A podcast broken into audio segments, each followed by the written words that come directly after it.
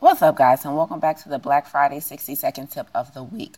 Food is power. Food has the power to take life and it has the power to give life. Understand that every time you say, I have to have chips, I have to have coffee, I can't live without my cheese, you are giving your power away to food. You have to be in complete control of everything that goes into your body because it is your job to give your cells the raw materials they need to thrive. Food has a ton of power. So understand you hold the keys and you manipulate what and when and how food impacts your life. Are you going to be a slave to sugar and dairy and processed and fast food? Are you going to take your power back and use that food to sustain your life, improve the quality of your life and ensure that you're going to be here for a very, very long time. Food has the power, but who's holding the keys?